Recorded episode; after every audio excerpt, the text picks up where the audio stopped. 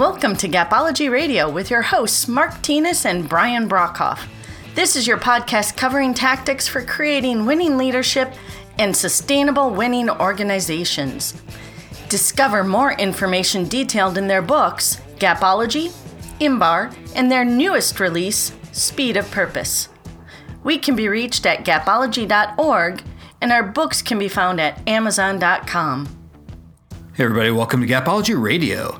I have another inspirational thought for you this week. I met with a leader recently, and we were talking about how sometimes, you know, just telling people what to do or sending out an email just doesn't create results. We got into the discussion on how to set clear expectations, and, and you know, it sparked some thoughts on how we can bring them to life beyond the simple delivery of the message. Here's a blog I wrote called Bring Expectations to Life. We have spoken a lot about the importance of setting clear expectations. As you have heard, this is one of the most important primary functions of a winning leader. Establishing in very clear terms what behaviors you expect from the team you lead and what specific results you expect delivered lays the foundation for everything your organization is trying to achieve.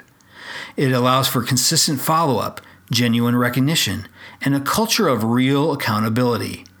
Without clear expectations, chaos, confusion, and anxiety will prevail, and thus deliver inconsistent results at best and poor results at worst. But setting the expectations up front is only one small piece of the puzzle. What you do with them is what matters most. Once the behavioral and result components of the expectations are set, you must put them into action. As the leader, that action includes daily, weekly, and even monthly behaviors that create your leadership rhythm and ultimately a cadence that your team can count on. Wrapping your expectations into everything you say and do brings them to life, making them much more than words on a sheet of paper. Here are five simple things you can do to wrap them into all elements of your business. First, deliver the expectations in a simple, clear, and accessible message. Don't mince words.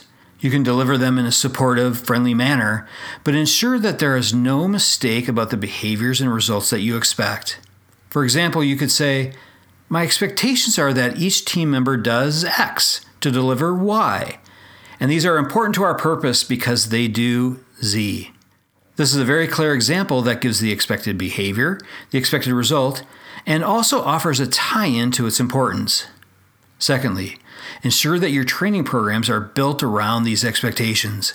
There should be quality instructions, coaching, and dedicated practice time developed around them. Remember to close all knowledge gaps on the expectations. Everyone must know what to do and how to do them. Third, develop and share a regular scorecard around the performance results of the expectations. Rank your team if possible, highlighting the top, middle, and bottom performers accordingly. People want to know where they stand. A scorecard is a good way to do this, and it drives personal accountability.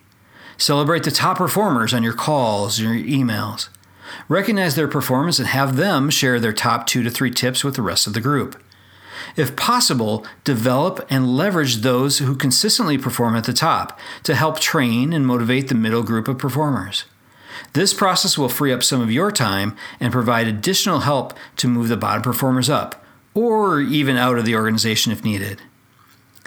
Fourth, develop a regular communication method to update the team on performance results around expectations. If you have a regular weekly conference call or meeting, use the expectations as the outline for the session. If you communicate via email, do the same thing. Whatever method of communication you use, these expectations should be the most important things communicated, so provide feedback on the progress regularly. And fifth, be consistent. Repetition and consistency will develop the culture you want. They will also establish trust in your leadership. Your team will see this as professional, supportive, and directive behaviors, and will develop a strong belief in your objectives. In essence, be very strategic about establishing a culture of expectations, feedback, and consistency. Through all of this, you will build a strong leadership rhythm that your team can count on, believe in, and follow. Everyone, have a fantastic week. We'll talk to you soon.